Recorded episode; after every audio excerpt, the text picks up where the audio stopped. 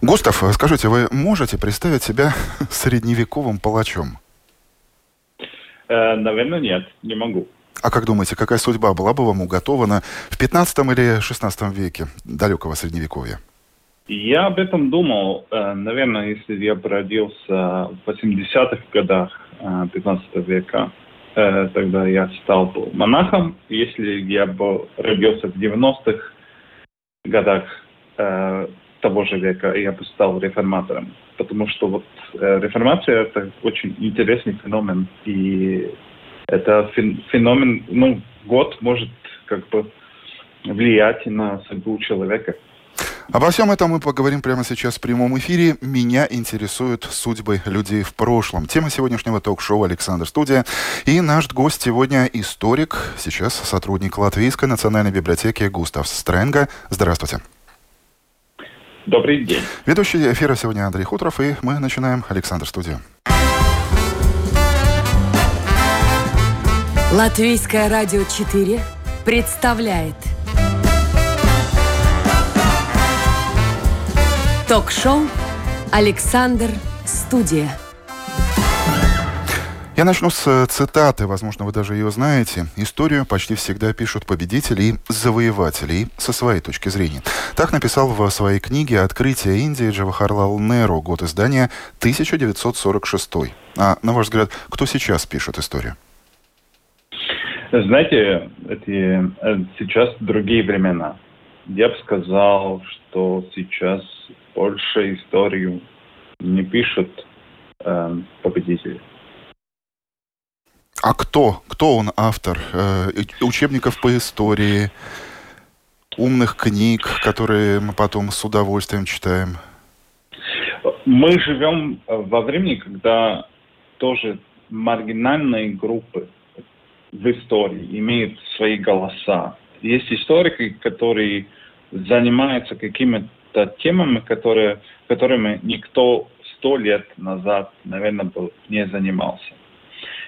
Можно сказать, что вот такое э, начало истории простых людей, это начало школы анналов, э, которая, э, которая была э, которая развивалась во Франции э, начале 20 э, века, 20 э, 20-х годов 20 века.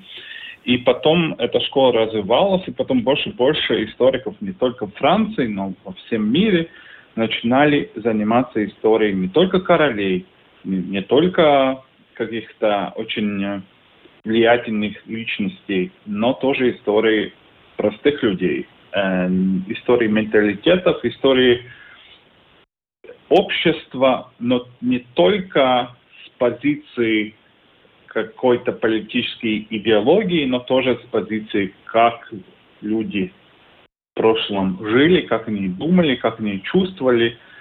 И э, я думаю, что вот сейчас нету такого одного типа историка.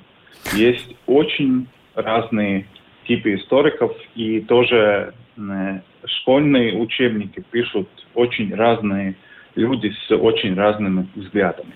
Пару десятков лет назад историю, скажем так, переписывали, а сейчас дописывают?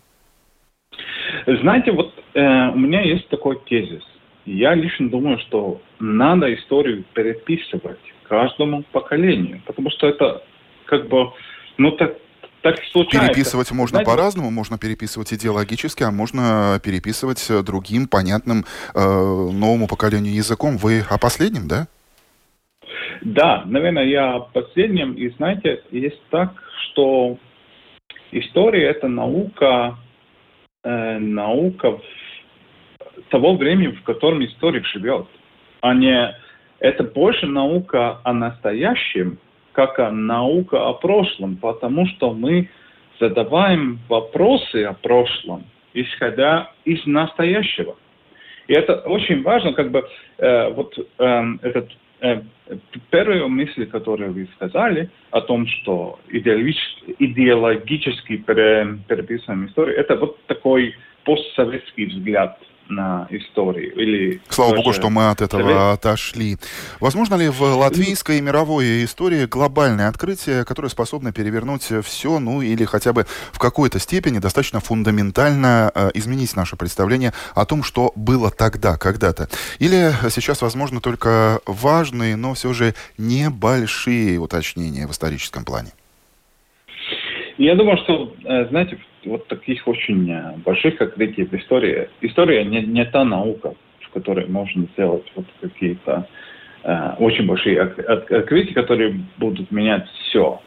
Э, я думаю, что возможно как бы другая интерпретация и возможно другой взгляд, но такой вот как, э, такое вот, что мы сегодня что-то открыли, завтра у нас будет совсем другой взгляд на историю. Я думаю, что это невозможно, но наш как, как бы э, тот, о, тот способ, как мы воспринимаем, воспринимаем историю, меняется. Кстати, слушатели, вот уже сейчас наши слушатели подключаются к разговору. Я даже не ожидал. Я предполагал, что тема истории будет достаточно интересной и, и для меня, и для тех, кто сейчас э, на волне латвийского радио 4. Вот э, Альбина с нашего сайта lr4.lv под анонсом э, фотографии, анонсом передачи фотографии нашего героя. Там есть кнопочка «Написать студию». Пользуйтесь, задавайте вопросы, спорьте. И вот Альбина спрашивает. Историки всегда служили власти, поэтому лучше узнавать узнавать история по мемуарам. Лично вы как относитесь к мемуарам? Читаете ли их? Какие используете в своей научной работе? Используете ли? Очень интересный вопрос. Эм, да, очень интересный вопрос. Знаете, вот э, я бы э, я бы поспорил с Авиной, потому что я думаю, она тоже смотрит на историю из такого вот э, постсоветского пространства. Потому что если мы смотрим на Западную Европу и Америку, там очень разные историки, и нет так, что, а, скажем, историки Германии, они служат а, властью сейчас, в настоящее время. Там очень разные взгляды на историю. Они спорят между собой. Я, если думаем о мемуарах, тогда это один вид источника исторического. Но все Но же, мемуары вам интересны? Или вы считаете это такой исторической эм. билетристикой? Я такой Марининой, которую многие вообще не читают и с омерзением таким показным обходят эти полки. Хотя иногда, может быть, даже и читают. Да или нет? Читаете, нет?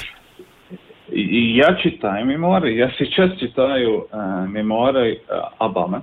Я, я как историк 15-16 Барака Обама, бывшего думаю, президента США, да? да? Да, бывший президент США, э, и я думаю, что это, это история.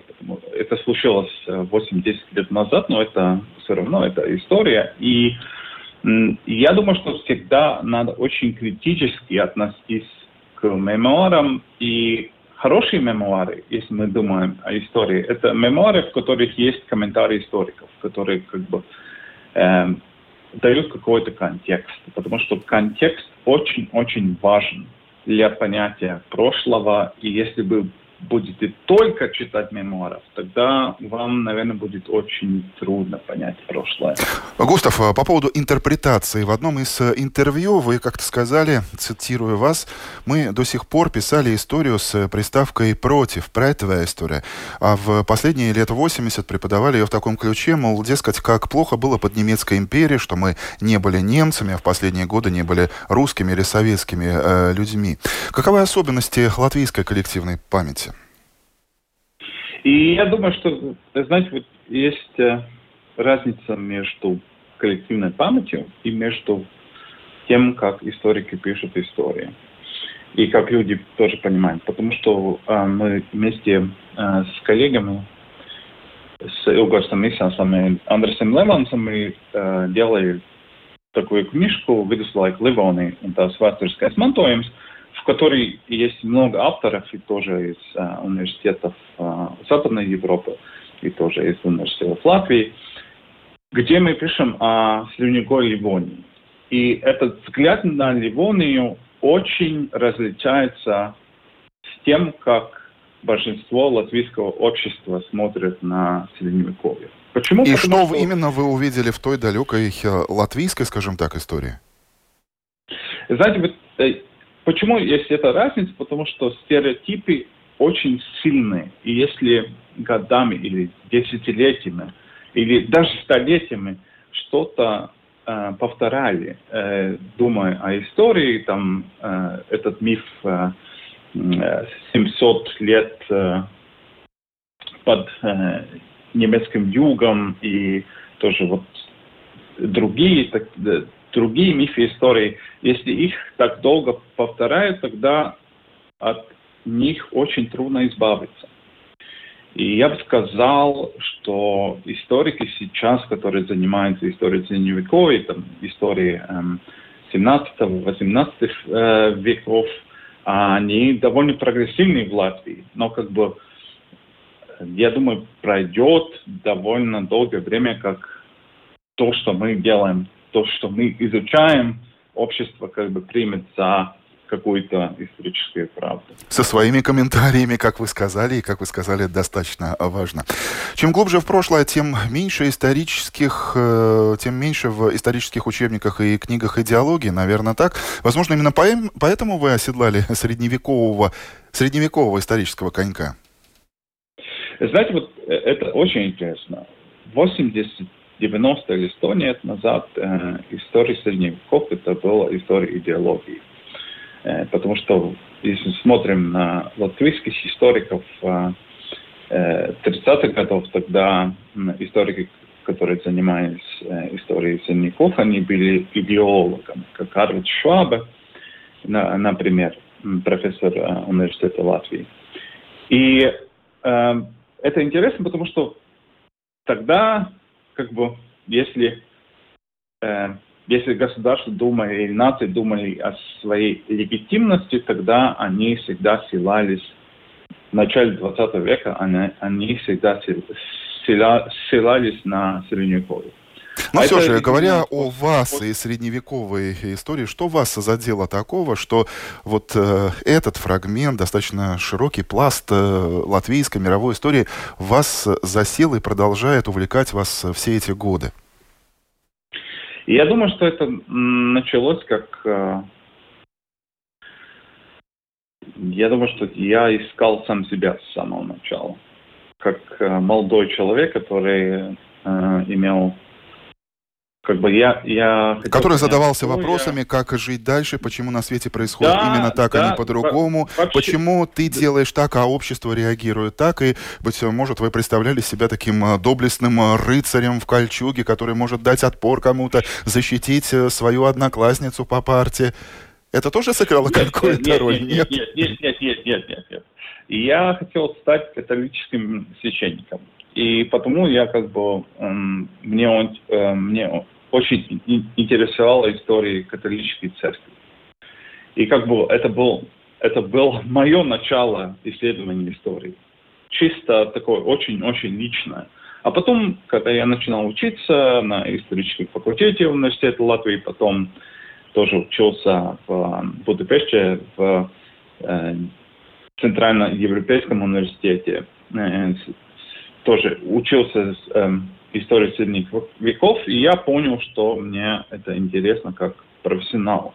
Как бы вот личное э, пошло на второй план, а такой профессиональный интерес, он стал таким доминирующим. И профессиональным, и личным, а два в одном. Густав, скажите, а вот э, сегодняшний интерес к историческим э, реконструкциям, когда и совсем э, юные мальчишки, и достаточно полностью состоявшиеся мужчины надевают на себя кольчугу или, быть может, униформу по современнее, это что, интерес к истории или с вашей точки зрения, может быть, что-то совсем иное? Я думаю, что это тоже, это люди ищут себя. Э, и они ищут себя тоже в прошлом, и это меньше о истории, больше о них. Э, я никогда не эм, осуждал людей, которые этим занимаются, даже если как бы я, я вижу это не как э, это, это не история. Но это очень интересно, и я думаю, что хорошо, что люди это делают, и тоже как бы это дает повод говорить о средневековой истории. Более того, эти люди видите... превращают историю далекого прошлого в то, что называется живая история, делают ее достаточно практически досягаемой, когда можно подойти к этому рыцарю, поговорить с ним, узнать какую-то философию, заодно посмотреть со стороны. Да. И это может быть даже больше, чем сухой школьный учебник. И согласитесь, это может быть достаточно важно для подрастающего нового поколения, потому что, ну, не секрет, что интересы каждого следующего поколения к истории в целом становятся все более и более прохладным. Так что такая живая история нам нужна. Согласны? Да, да, я, я с вами э, э, соглашаюсь, Андрей, но я думаю, что, знаете, если даже у нас есть какие-то средневековые доспехи или кольчуга на, э, на нами, это не означает, что мы понимаем средних. Потому что даже если мы посмотрим на время э, прошлое 40 лет, 50 лет назад, нам даже трудно понять людей, даже если эти люди живы, но понять людей, которые э, жили в какой-то конкретной ситуации 50-40 лет назад. Э, общество меняется, менталитет общества меняется, воспринимание мира меняется. И как бы э, я думаю, что человеку 21 века э, с очень развитой медициной, с э, очень э, развитым образованием, довольно трудно понять э, человека средневековья. Несомненно. Это программа «Александр Студия» на Латвийском радио 4. Меня зовут Андрей Хуторов, а мой собеседник сегодня историк, сотрудник Латвийской национальной библиотеки Густав Стренга. И мы продолжаем. Латвийское радио 4 представляет ток-шоу Александр Студия. Густав, у вас э, удивительная судьба, просто материал для автобиографического романа, фильма, а может быть даже и сериала. Да-да, не смущайтесь. Ваше детство фактически прошло за кулисами театра Дейлас, где уже 60 лет служит Мельпомени легендарный актер Юрий Стрэнга. Мама, столь же известный тележурналист в детстве. Э, вас сначала посвятили в лютеране, затем вы сами выбрали учебу в католической гимназии, крестились в католике, была жизнь в монастыре, это тоже факты вашей истории. Потом осознали, что сан священника это не ваше, и оказались на историческом факультете в Риге, затем Германия, Будапешт, как вы уже упоминали, Лондон, защита там докторской по средневековым традициям и обычаям, бррр, поминания мертвых. И вот теперь Национальная библиотека «История книг». Скажите, вот, вот это все э, было долгим блужданием молодого человека по случайным лабиринтам, когда ты ходишь, э, лбом ударяешься в закрытые двери, идешь, ищешь дальше, или это все-таки был сознательный путь к цели? Я думаю, что это было два, два в одном. Это было тоже вот такое блуждение по жизни. А, ну, э, и тоже это была такая довольно серьезная целенаправленность, потому что, знаете, диссертацию невозможно написать, если вы не очень целенаправленный человек. А, надо иметь какую-то да, мотивация, почему это делать. Это довольно трудно. А ваша мотив... ну, если... мотивация в чем заключалась тогда? Найти ну, себя, да. это мы уже поняли. Что-то еще? Не, на, найти, найти себя это было с самого начала, когда меня было 20-22 года. Но когда я начинал писать диссертацию, мне было 27, думаю, и закончил, когда мне было 32 а, года. Но тогда это уже как бы был такой профессиональный выбор. Но когда я написал и защитил свою диссертацию, я даже не знал, что я хочу потом делать. Поэтому, знаете, вот это довольно такой интеллектуально сложный процесс писать Удивительно, как на этом это... фоне вы не стали еще и не получили еще одно образование философа. Ну, вы такой э, ярко выраженный философ э, по жизни. Скажите, а какую э, роль, скажите, какую роль во всех этих жизненных скитаниях и поиске самого себя сыграли родители? Они помогали, подталкивали вас? Или, э, как говорят, вот щенка бросает в воду, вот они бросали вас и смотрели, выплывет, не выплывет? Эм, моя мама, мама вообще хотела, чтобы я стал юристом. но я как бы понял, что мне надо, наверное, стать историком, потому что это мне э, нравится. Но мои родители меня всегда поддерживали. И без их поддержки я, наверное, бы не смог э, учиться за рубежом и потом тоже Э, написать э, свою диссертацию. То есть поддержка, одобрение, важные, нужные слова в подходящие минуты. Да, это а, очень, Густав, очень скажите, а если бы родители важно. сказали вам достаточно убедительно и постоянно твердили бы, Густав, дорогой, профессия сантехника тоже нужная, перспективная, денежная. Сынок, а давай-ка ты в сантехнике. Вот вы бы последовали этому совету или взбунтовались?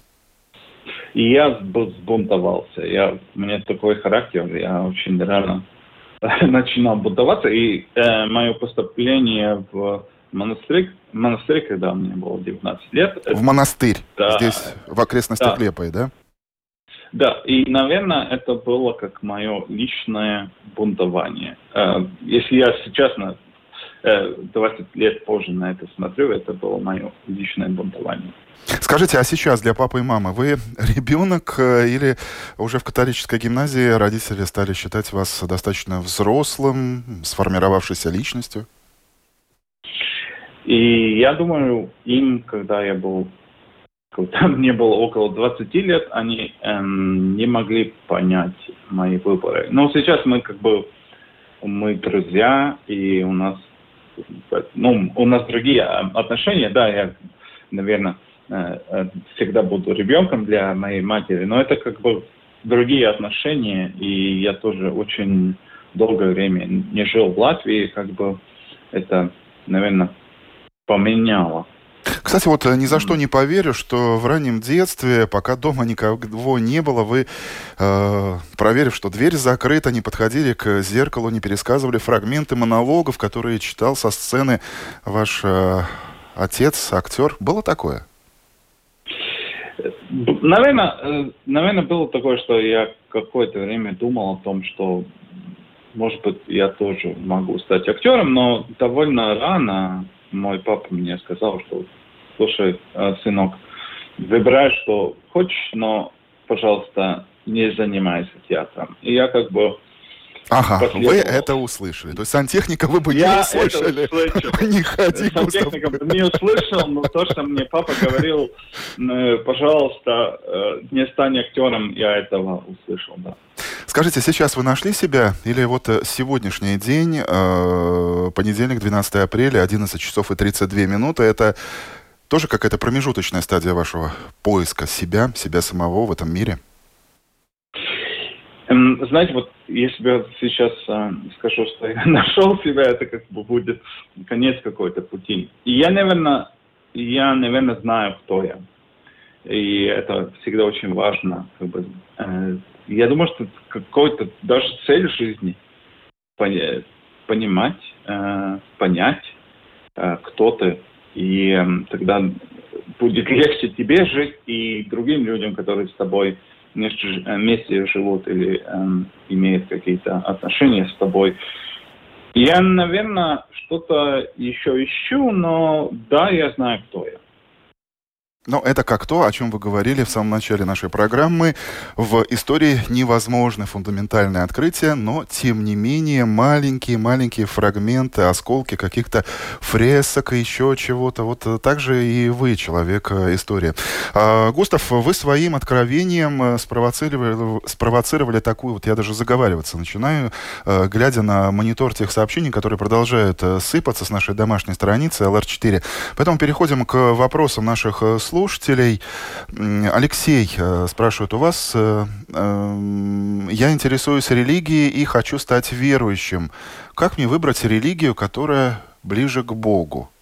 Ой, я даже не знаю, как на такой вопрос ответить. Ой, Методом знаете, проб и ошибок. Я думаю, что вот э, каждый человек имеет свой путь. И как бы дать э, какой-то совет в такой ситуации – и я бы не хотел давать кому-то совета, потому что, знаете, вот это всегда, это очень сложно, сложно самому понять себя. Ну, вот, Сейчас думаю, вы уже говорите это... и как историк, и как философ, а еще и психолог. И главная заповедь психолога – помоги человеку разобраться, чтобы он сам разобрался сам в себе. Ирина спрашивает, добрый день, скажите, пожалуйста, не может быть так, что первые религиозные книги первоначально рассматривались лишь как первый справочник по поведению человека в быту и обществе из-за неимением полиции порядка было указано, что нарушение этих правил осуждается Богом. Как вам такая интерпретация? Э, я думаю, что очень интересная интерпретация, но я не э, теолог, и я тоже как бы даже уже не историк церкви, и я как бы не могу профессионально ответить на этот вопрос. Но, а, но вы историк, в том числе и историк книг, отвечаете на этот вопрос? Э, нет, я не буду рисковывать в этой ситуации. Хорошо, перейдем к другим вопросам. Э, Игорь.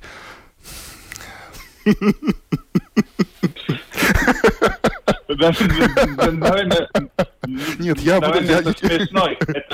Это, смешной вопрос. С точки зрения ведущего утренней информационно-музыкальной программы, действительно, вопрос такой интересный.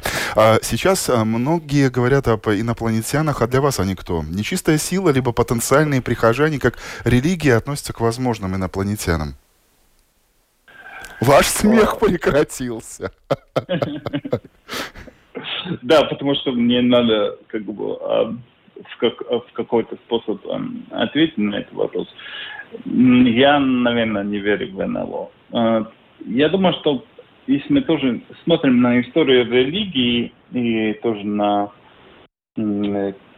историю каких-то конспирологических теорий, тогда люди всегда хотят увидеть что-то за, за тем, что происходит. И как бы что не видно там Даже... за горизонтом, попытаться понять, да, знаете, у нас, у нас очень-очень развитая наука. Если мы смотрим на сегодняшнюю науку и смотрим на науку там 100, 200 лет, 300 лет назад, когда это, ну, мы, у нас так хорошо развитая наука, которая ответила на очень-очень много вопросов. Но все равно люди не верят, люди хотят что-то понять, э, так метафизически не только понять суть э, каких-то явлений, и они задают э, такие вопросы, да. Эм, но я думаю, что мы бы хотели, что во Вселенной есть кто-то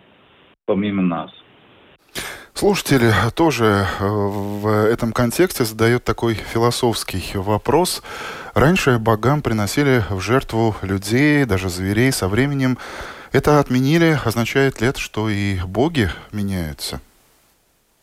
Я очень уверен в том, что боги э, меняются. Если мы посмотрим на историю христианской церкви, то мы меняется, э, что мы, мы поймем, что христианский Бог и Иисус, они э, менялись и меняются, и тоже сегодня, как бы, я думаю, что этот другой, э, другой Иисус, как, э, например, в 15 веке. Илья, судя по стилистике, молодой человек спрашивает, историки в Латвии и в Америке, например, а чем отличается подход? Кто круче? Спрашивает, задает вопрос наш слушатель. Вы знаете, я, я еще хочу здороваться с своими латвийскими коллегами. Наверное, не, от, э, не отвечу на этот вопрос, кто круче. Но я думаю, что, знаете, эм, мы живем в глобальном мире, и тоже историкам надо стать глобальными, но не в каком-то идеологическом смысле. Но если мы историки, академические историки, тогда нам надо знать э, тоже другие языки, э, надо писать, наверное, на двух или на трех языках, надо общаться с коллегами не только в Латвии, но тоже в других странах. И, и я бы сказал, что есть вот если вы родились в Германии или в Англии или в США, тогда эм, вам легче стать хорошим историком, потому что вы знаете уже а, один большой язык.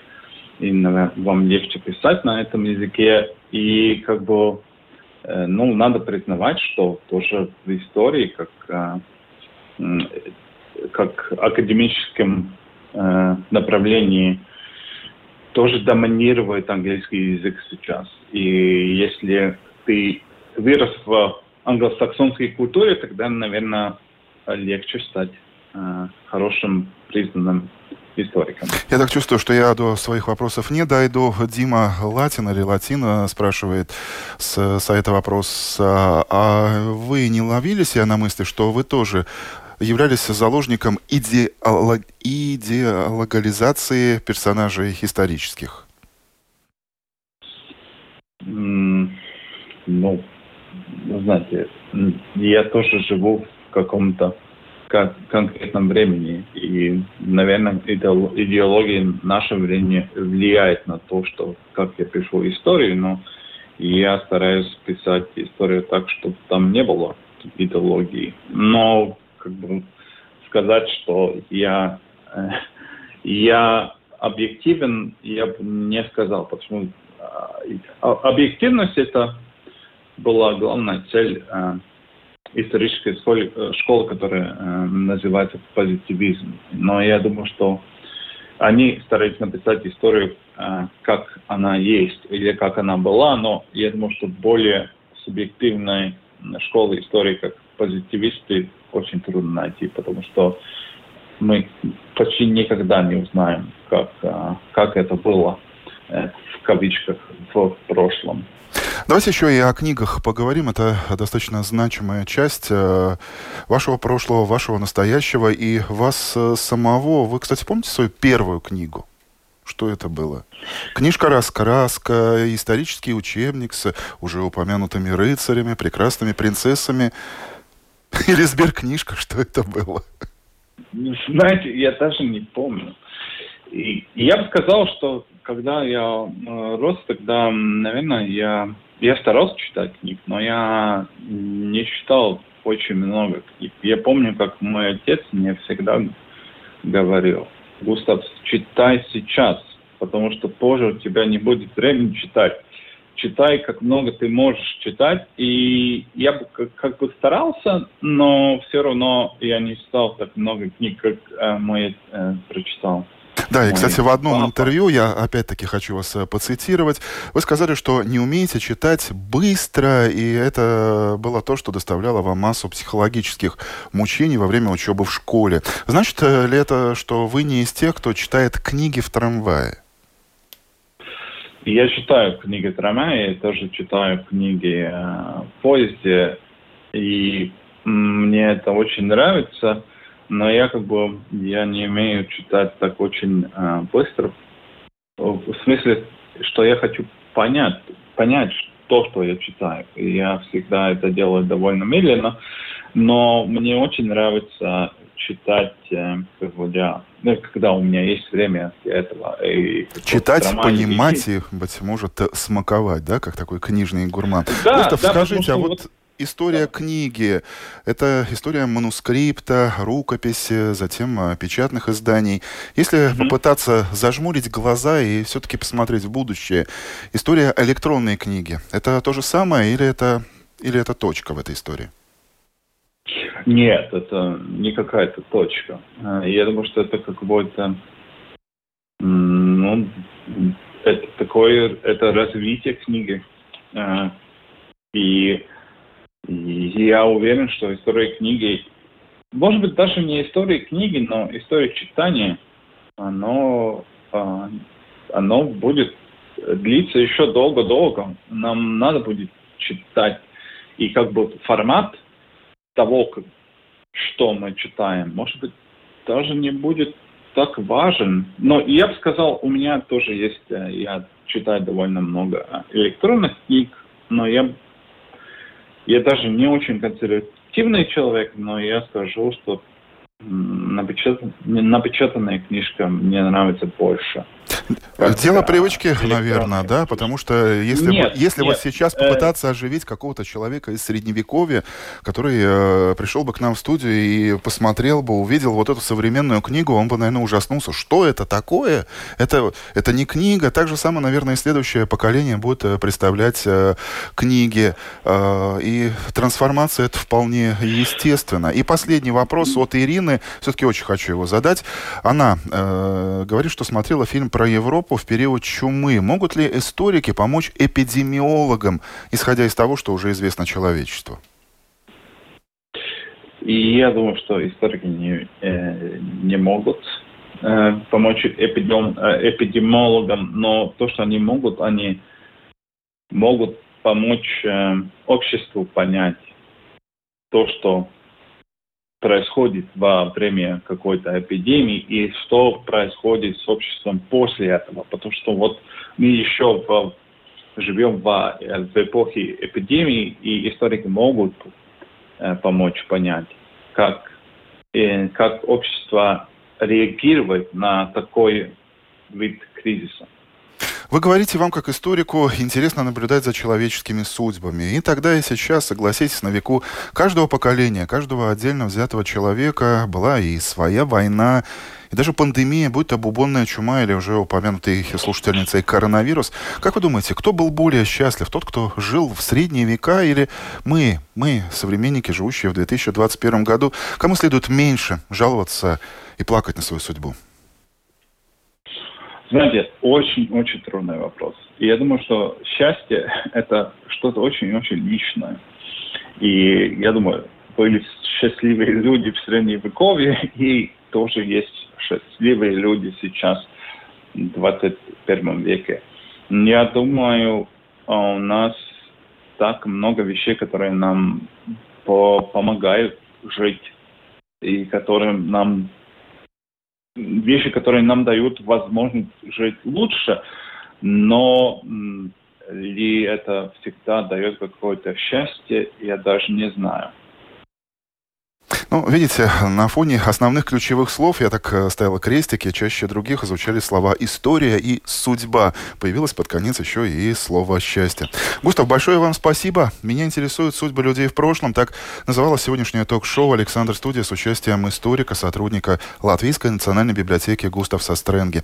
А меня, слушатели, заинтересовала судьба этого удивительного, открытого, честного, целеустремленного молодого человека. Спасибо вам за этот разговор. Спасибо Вы вам. очень честно честно, прямо отвечали. И я надеюсь, что когда-нибудь увижу ваш учебник, а может быть большой исторический роман. Так что это замечательно, что вы не останавливаетесь на достигнутом и смотрите, как вы сказали, за горизонт, а что там дальше. Спасибо вам огромное. Доброго вам дня. Спасибо. Завтра героем Александра Студии будет художница Дина Абеле. Картина — это пространство тишины где живет свет, так говорит она. Как художнику нарисовать эту тишину, а зрителю, то есть нам с вами понять, что это тишина, а не море, дерево или, или что-то абстрактное. Слушайте завтра, в это же время. Сегодня же с вами был Андрей Хуторов, звукооператор Уна Леймана, продюсер Людмила Вавинская. Всех благ и только хороших новостей.